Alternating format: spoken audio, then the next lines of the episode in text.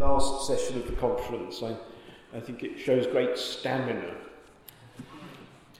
Since, since we're in Italy and approaching the five hundredth anniversary of the death of Leonardo da Vinci, I think this picture was an appropriate one with which to start.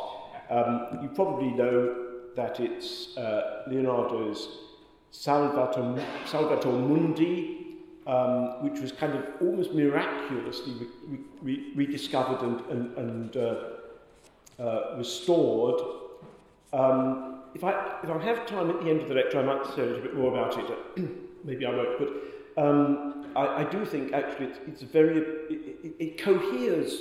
If you study this picture, it coheres, I think, wonderfully with the Christological hymn in Colossians one, which is going to be one of the main subjects of my lecture.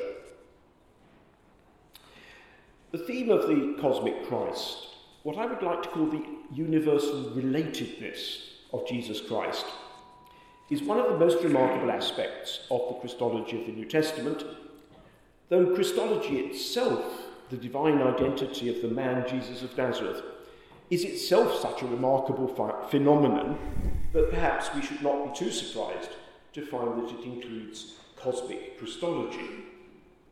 Cosmic Christology is not confined to one strand of early Christian theological development, but is evidenced as early as First Corinthians and is then found in Colossians, Hebrews, the Gospel of John, and the Book of Revelation. I've selected just two of these um, for treatment this evening, um, First Corinthians eight six and Colossians one fifteen to twenty, um, because I think I have some new things to say about these. So that's just a preview of where the lecture is going. First Corinthians eight six first. In the context of this single verse, Paul wishes to distinguish Christian faith from pagan polytheism. And so it's highly appropriate that he cites what many now recognize as a Christian version of the Shema. The Shema, the words of Deuteronomy six four, "Hear, O Israel, the Lord our God, the Lord is one," was by this date treated as the fundamental Jewish confession of faith in the one God. Uh, faith in the God of Israel as the one and only true God. It was recited daily by many Jews, including surely Paul himself. It was also widely used in abbreviated forms such as "God is one." Paul's Christian version is a highly concise formula with carefully composed parallelism and no verbs. It was surely not formulated especially for this context, but must have been a traditional formulation, quite plausibly devised by Paul himself. Lines one and three in the four lines I've, as I've set it out, lines one and three paraphrase the Shema. Paul has taken all the words of the Shema, "The Lord our God, the Lord is one," and distributed them between the Father and Jesus Christ. The Father is the one God, Jesus Christ, the one Lord. This cannot mean that Jesus Christ has been added to the God confessed in the Shema, for in that case the formula would be in serious conflict with the Jewish monotheism confessed in the Shema. Rather, both the one God, the Father, and the one Lord Jesus Christ are included within the identity of the Father, of the God, the identity of the God confessed in the Shema. This is Christological monotheism. Now, at this point, I must introduce the notion of numerical composition, which has an important part to play in this lecture. Recently, scholars have been rather slowly becoming aware of the extent to which ancient writers, at least within the tradition of the Hebrew Bible and early Christian literature, probably elsewhere too, deployed numerical patterning and gematria to embed meaning in their literary texts. By numerical patterning, I mean the calculated allocation of specific numbers of words to sections of text.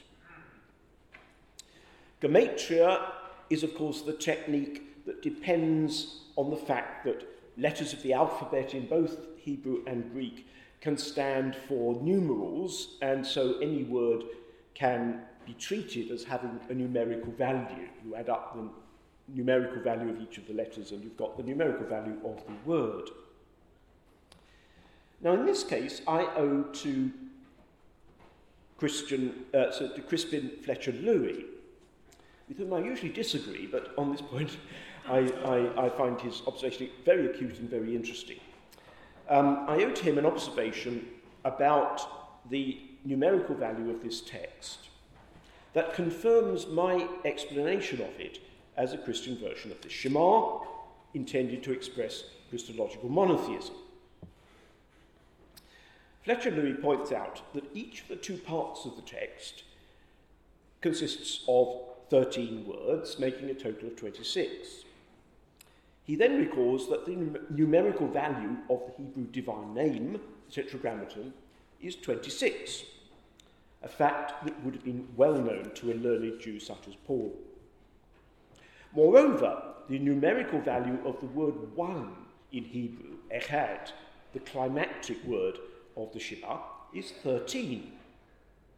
So in Paul's Christian Shema, each of the two parts, consisting of thirteen words each, corresponds to the word one in the Shema, designating the one God and the one Lord, and the two parts together, consisting of twenty-six words, correspond to the divine name that names the divine identity of the one God of Israel. As Fletcher-Louis aptly puts it, the thirteen plus thirteen equals twenty-six word structure confirms all the other reasons for thinking that Jesus Christ is firmly placed inside the Shema. Within that is the identity of the one God.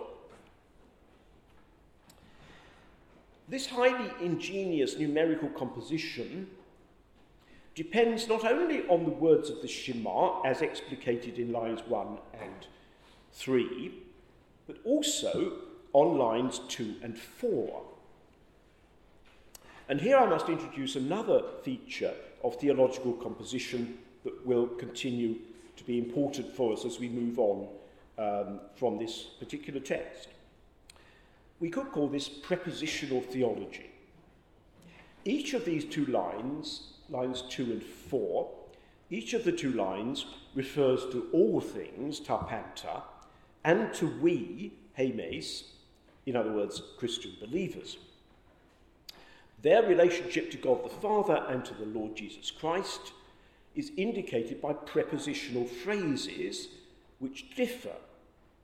All things are from the Father, ek hu, but through Jesus Christ, dihu.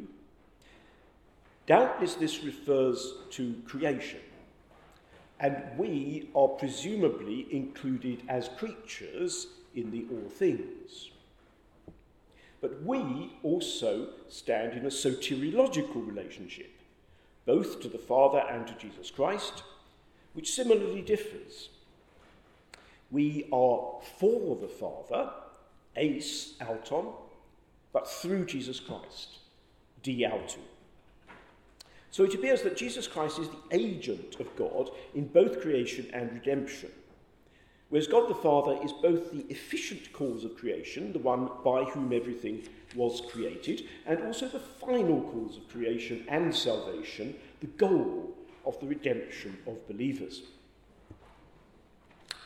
Behind this differentiated use of prepositions for the relationships of uh, creation to God lies what Gregory Sterling calls the prepositional metaphysics of ancient philosophy.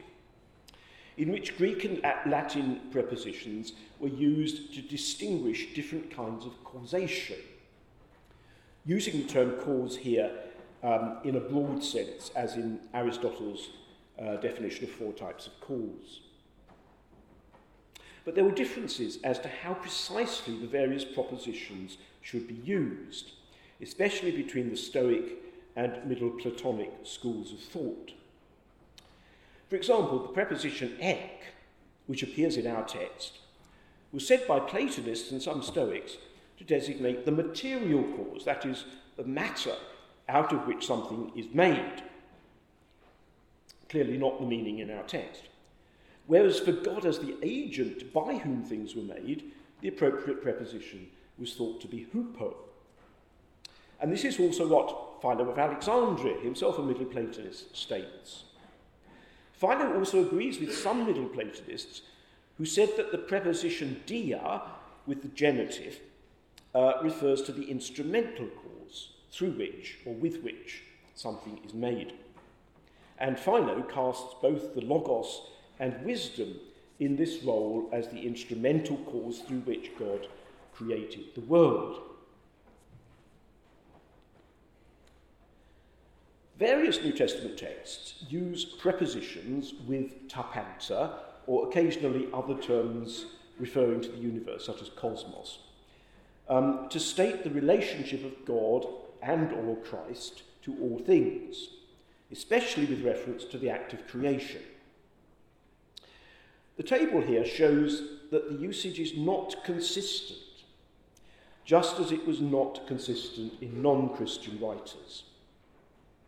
However, what is especially noteworthy in our present context is that while ek is used exclusively of God the Father's relationship to all things, dia with the genitive, often used with reference to Christ, can also be used with reference to the Father.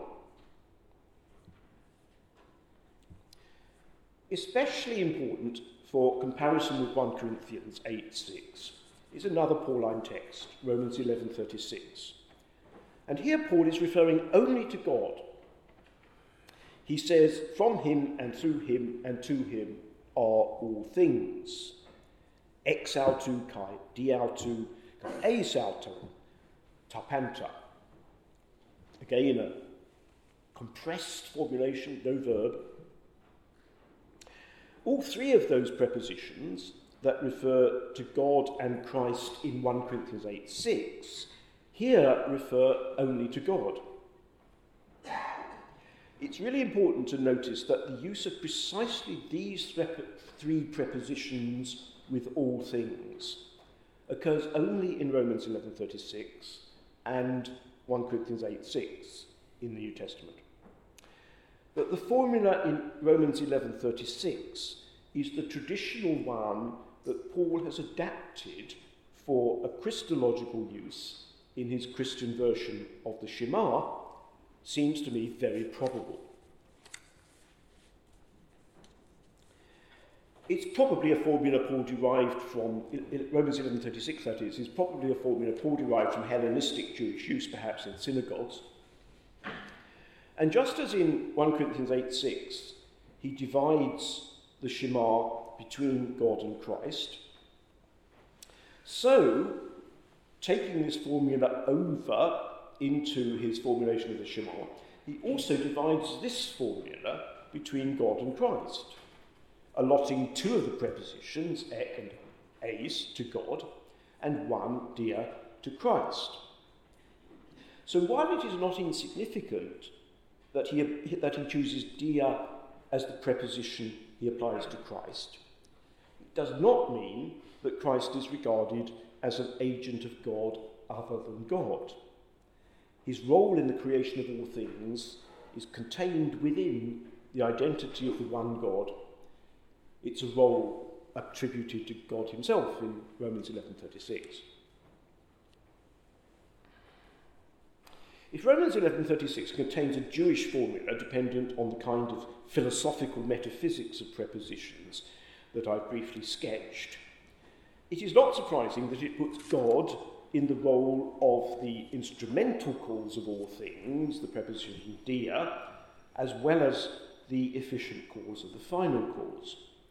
For Jewish monotheism, it was axiomatic that God was the sole creator of all things, and it was unthinkable that any being other than God himself could even assist in the work of creation.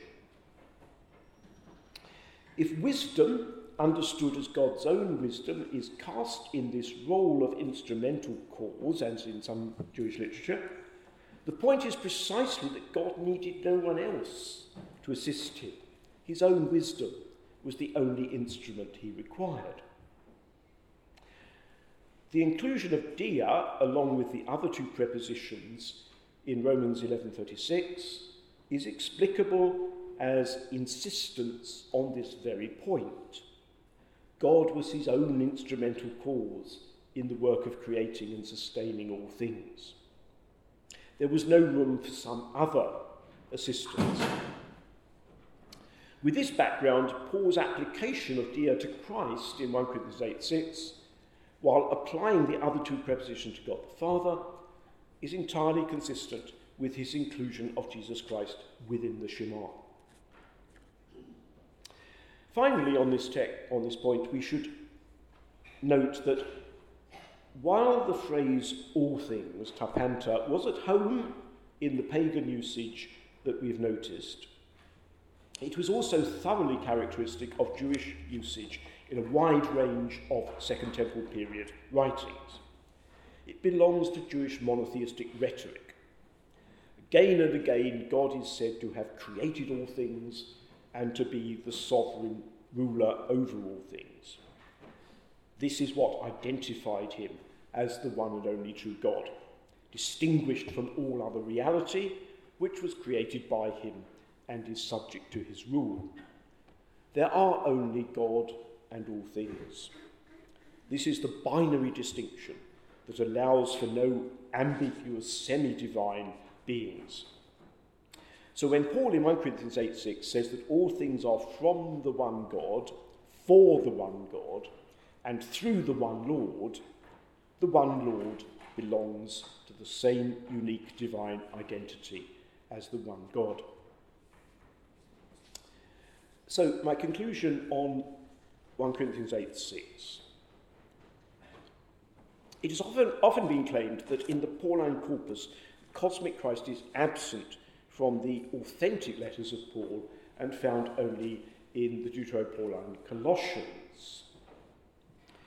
First Corinthians eight six has been taken to refer to Christ only as mediator of redemption. In fact, not only is Christ the agent of the creation of all things, the whole, co- uh, the whole cosmos in First Corinthians eight six, but also he's given that role in the Christian version of the Shema as indicative of his place within the identity of the one and only God. So this is no passing reference whose importance can be played down. Paul has here made the cosmic Christ integral to a carefully formulated confession of Christian faith in God. And that means that the much fuller reflection on Jesus Christ's relationship to the whole cosmos that we will find in Colossians need not in itself throw any doubt on the Pauline authenticity of that letter. Of course, the issue of the authorship of Colossians involves other factors too, but for the purpose of the lecture, I shall proceed by assuming that Paul himself probably wrote Colossians. So we turn now to the passage in Colossians that has often been called a Christ hymn. There are two literary issues that have been, uh, have been very, very fully debated. The first is whether this passage is a pre-existing composition that has been incorporated into the letter. Scholars who think it is an independent hymn to Christ have often tried to recover an original text by removing the additions and adaptations supposed to have been made by the author of Colossians. Such attempts have been closely connected uh, with differing views on the way the structure of the passage should be understood. And the second issue is whether the passage can properly be called poetry. I don't want to enter into these um, issues in any great detail. I haven't time. Um, I do think the self-contained nature of the passage and its linguistically rather distinct character make it very likely that it is a pre-existing unit, but one that could easily have been composed by Paul himself for use in worship settings. As to its character as poetry, it is true that it is not written in metrical verse, and that therefore it is not poetry in the proper Greek sense. But I don't think that such terms as prose hymn or elevated prose really do justice to its poetic characteristics, about which I'll say a little more in a moment. I shall anyway refer to it as a hymn. Now, in my view, the debate about this passage can be significantly advanced by recognising that, as in First Corinthians eight six, there are important aspects of numerical composition in this passage. In fact, there are numerical features that are similar to those of some of the biblical Psalms, which suggests that the author owes more to the tradition of Jewish religious poetry than to that, that of Greek prose hymnody, which has been suggested. Um, it is generally recognised that the hymn has two parts, whose subjects are creation and new creation. What has not been noticed is that if we place the division of the two parts where the subject matter seems to require, between verse seventeen and verse eighteen, then there are precisely fifty-five words in each uh, of the two parts. The number is unlikely to be arbitrary, because fifty-five is a triangular number, a species of number which the ancients um, regarded as special. In fact, almost all the numbers above one hundred that occur in the New Testament are triangular numbers: one hundred twenty, one hundred fifty-three, two hundred seventy-six, and, of course, six six six. Moreover, fifty-five is a doubly triangular number, meaning that it has a triangular root, ten, and ten is also a triangular number. It's the triangle of four. Among the triangular numbers that appear in the New Testament, one hundred twenty and six six six are also doubly triangular. But not many such numbers exist. There are only six of them, up to and including six six six, which simply makes it more significant that fifty-five is one of this rather small group. Now, whether in the structure of the Colossians passage the number five fifty-five has any more specific significance is more difficult to say. A possibility is that, as a doubly triangular number, fifty-five is reducible to four, which is the number of letters in the Hebrew name of God, um, the divine name, and, of course, also the name of, the number of letters in the Hebrew name of Jesus, Yeshua. In any case, I think the simple facts that the passage falls into two symmetrical halves, having the same number of words, and that this division corresponds to the distinction of meaning between the two parts of the passage, um, should warn us against attempting to reconstruct a more original form of the hymn. If we look at uh, table four, which is on your handout, and here it is on the screen, um,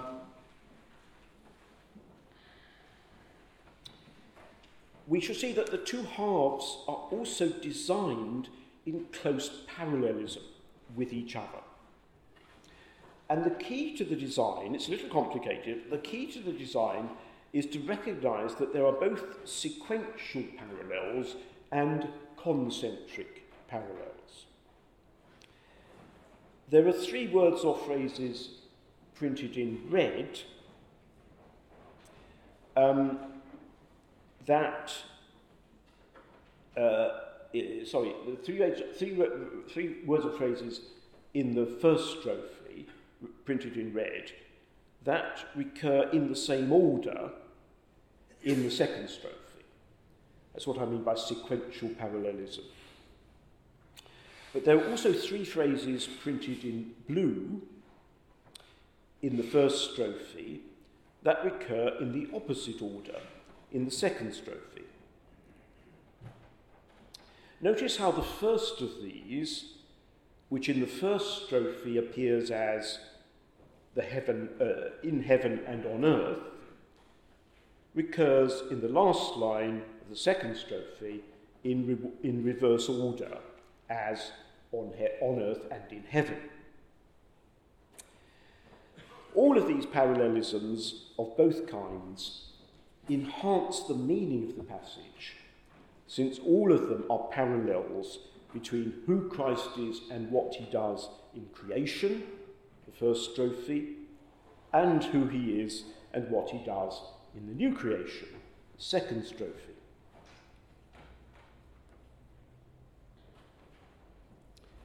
In Table B, we can track the repetition throughout the passage of two key terms, all and he.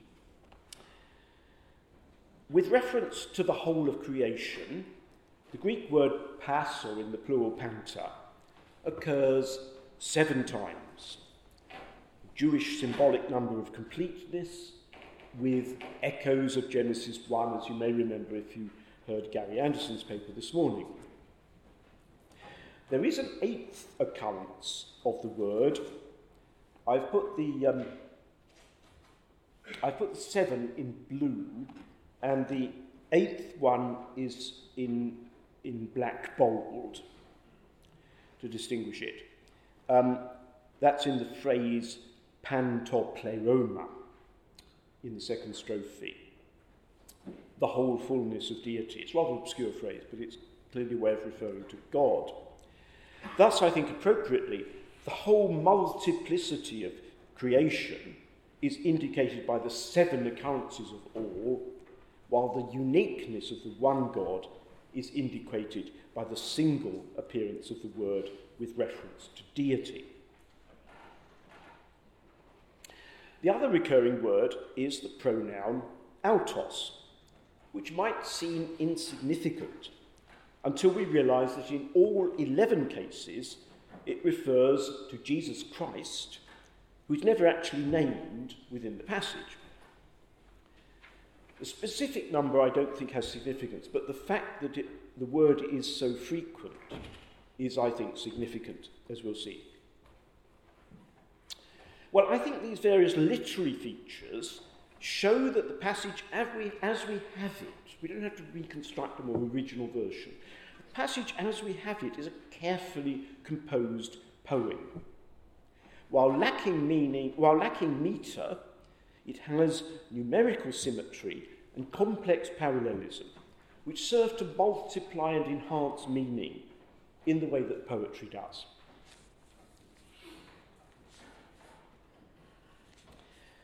Uh, We move then to my next section, which is called a Christological reading of Genesis one, one to two, one. Essentially, this hymn is a Christological reading of the creation account in Genesis one, followed by a corresponding account of new creation. In this respect, it closely resembles to the, the prologue to the Gospel of John. Both authors, I think, looked for the pre-existent Christ in the text of Genesis one.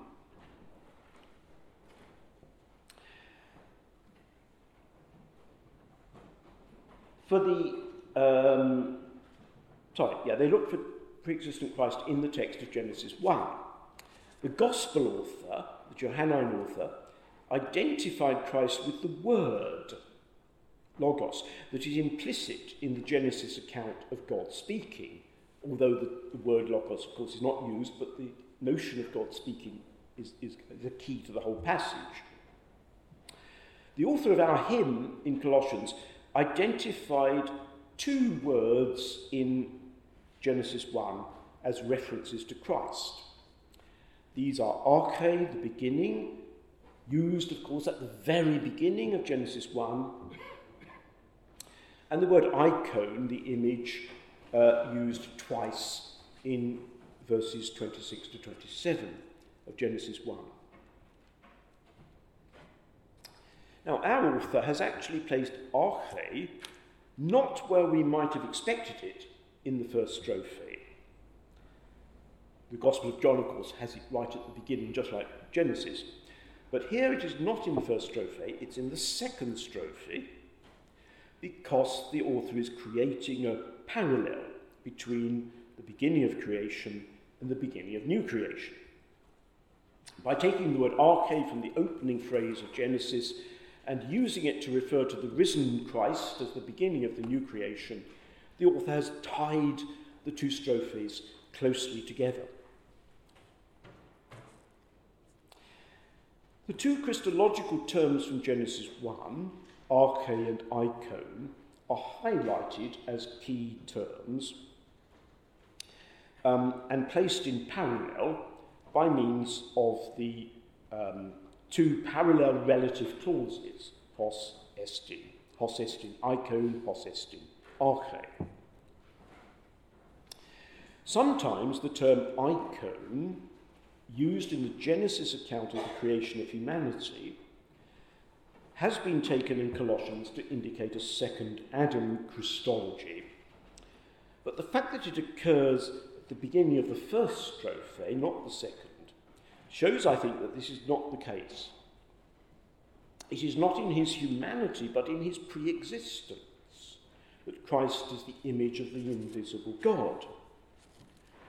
The author, I think, is reading the phrase according to the image of God in Genesis one twenty-seven in the way that Philo did when he identified the image of God as the Logos. The first humans were not themselves the image of God, but created according to the image of God, that is, on the model of the eternally existent divine image, who is the image of God in the sense of being an exact copy of God, a notion we also get in slightly different terms at the beginning of Hebrews. Philo also provides kind of precedent for the understanding of arche in Genesis one one as a sort of title for the pre-existent Christ. Philo, who applies it as a title to the Philo applies it as a title to the Logos. And we don't, I think, need to appeal to, eight, to, to, to Proverbs eight twenty-two, where the term applies to wisdom. Reference to Genesis one one explains more of the text of Colossians than Proverbs eight twenty-two could, because this reading of the Genesis text, which says that God created en arche, explains the unusual use of that preposition with reference to Christ in the Colossians hymn. All things were created in him, en alto, verse sixteen. As in the case of the prologue to John, it is routinely claimed that the Colossians hymn embodies a wisdom Christology. But in neither case do I think the text really warrants that. The alleged wisdom features are mostly explicable from Genesis one, to which both texts unmistakably allude. And even if there were some secondary allusions to wisdom texts, there seems to me scant basis for supposing that readers would have read either the prologue to John or the Colossians hymn as identifying Christ with a figure of wisdom that they knew from Jewish literature. What the Colossians hymn manifestly does is to identify Christ with the beginning and the image of God of which Genesis one speaks. As well as the two key Christological terms, there are important parallels between the way the hymn and Genesis one speak of creation. We've noticed the sevenfold repetition of pas or panta in Colossians, and the word is also exceptionally frequent in Genesis one. Genesis one also uses the phrase the heavens and the earth, an inclusive term, of course, for all that God created, at both the beginning and the end of its account of creation, forming a literary inclusio. In Colossians, the first use of the phrase echoes Genesis one one.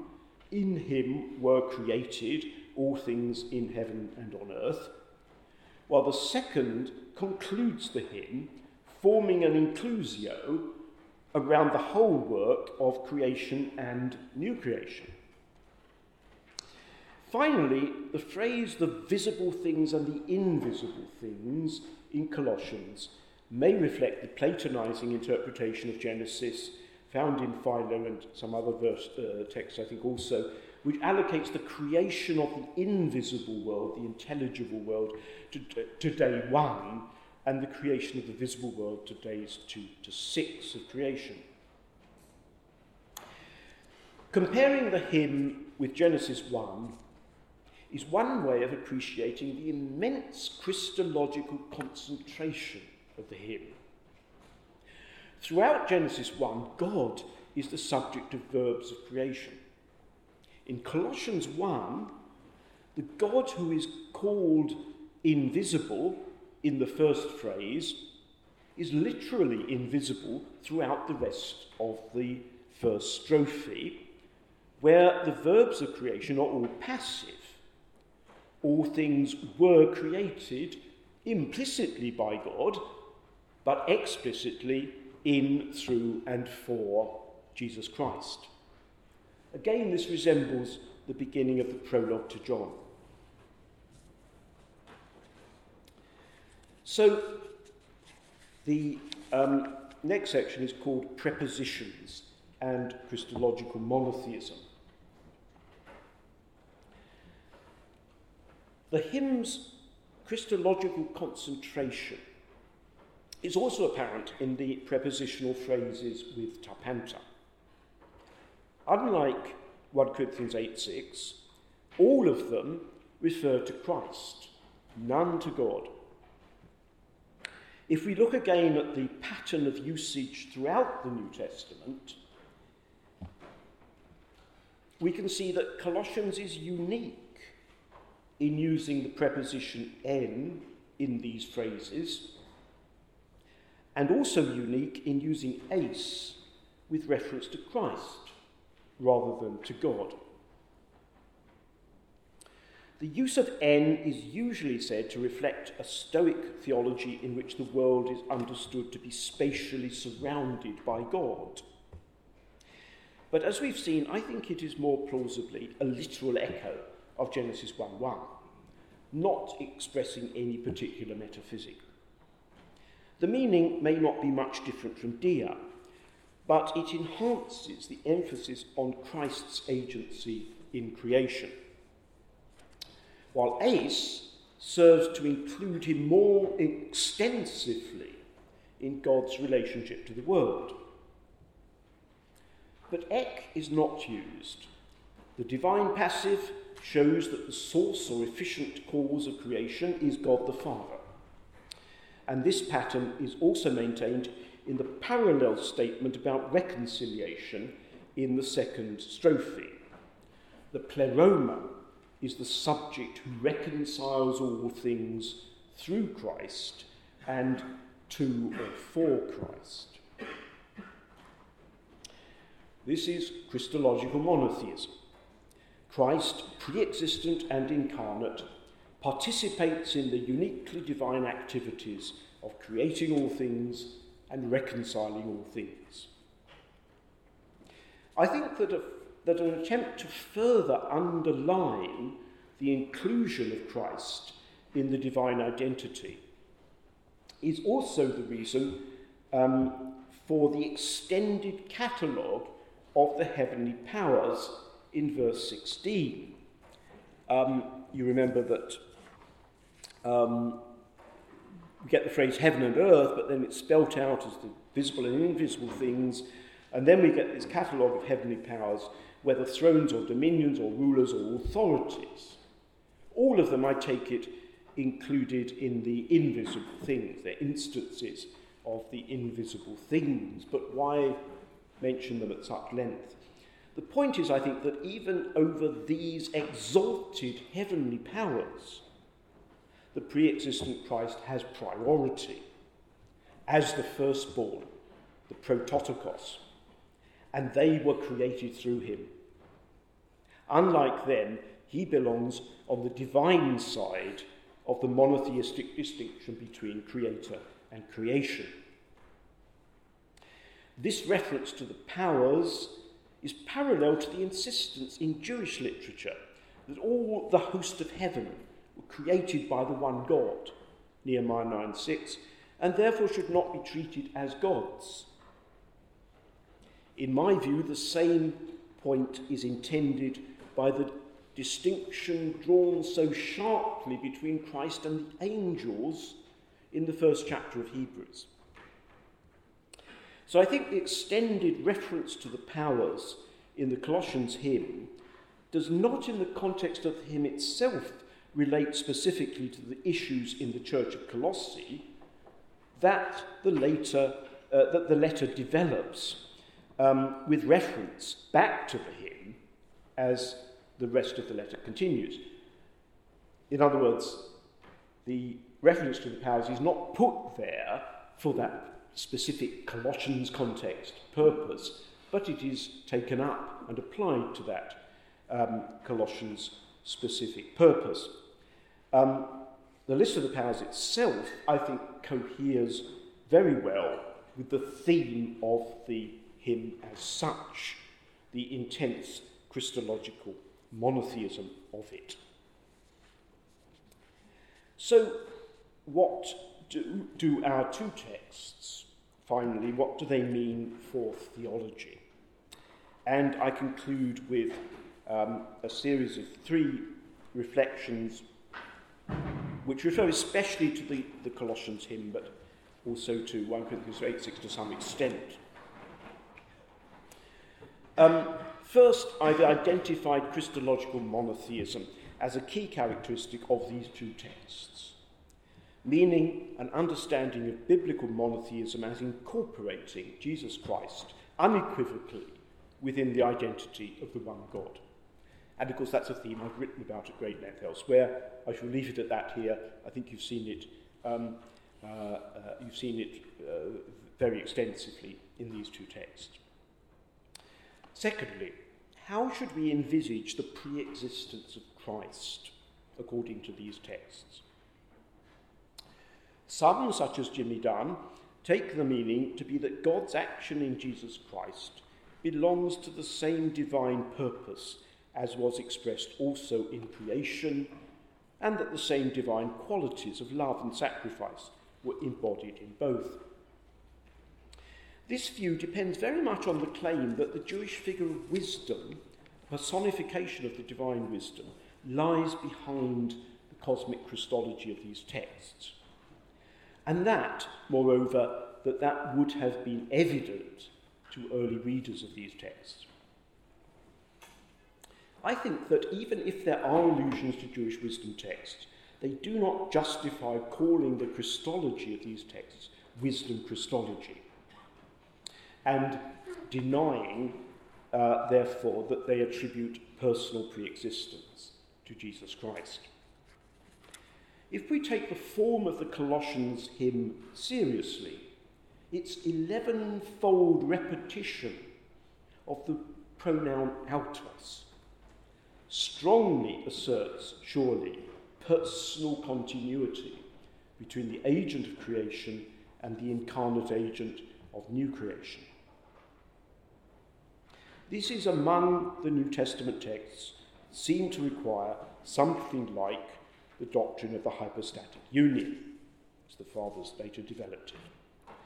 Dunn and others shy away from this because they do not see how the man Jesus can be regarded as pre-existent, and they do not see the relationship of father to son as a relationship internal to God's own identity.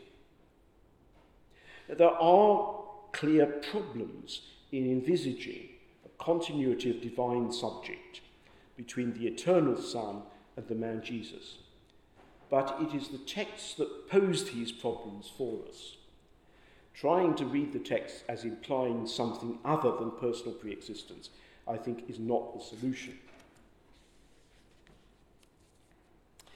And thirdly, if the elevenfold autos of the hymn requires us to think of the personal pre-existence of Christ, the sevenfold pas panta requires a fully cosmic Christology in which Christ is related to the whole of God's creation, without diminishing the particular uh, the particularity of the man Jesus in his human historical identity.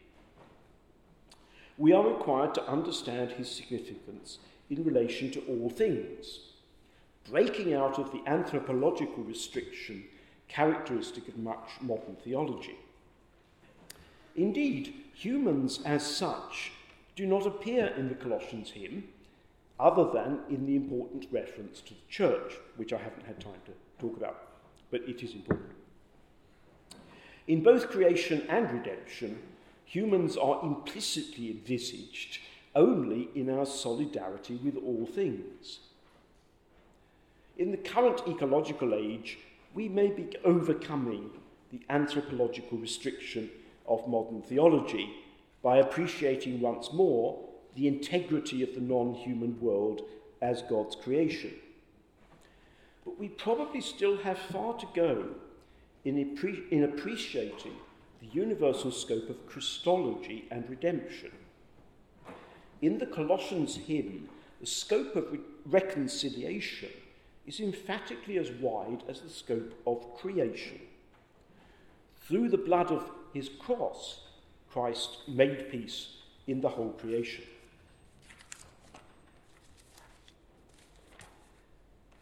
I'll just give you a couple of comments on, on, on this. Wonderful.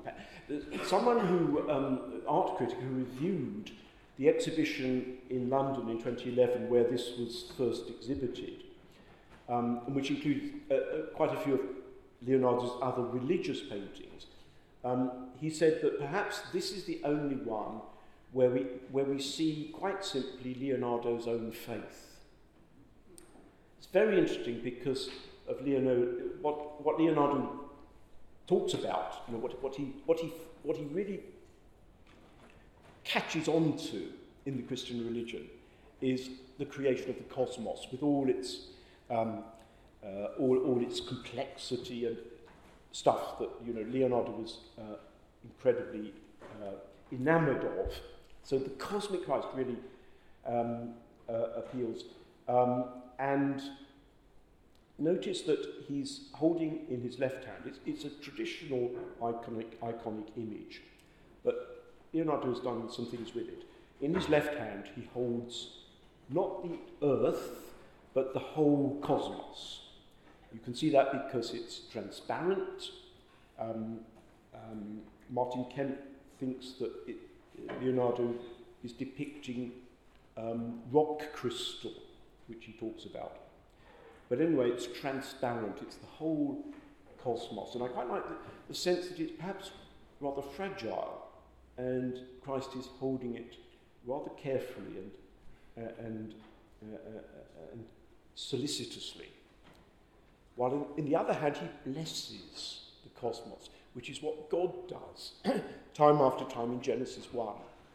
Um, and I, I, have, I don't know too much about the history of this symbol of, of blessing, but it, the crossed fingers, don't they suggest the cross as having something to do with the cosmic Christ's role? Anyway, that's why I rather like that picture.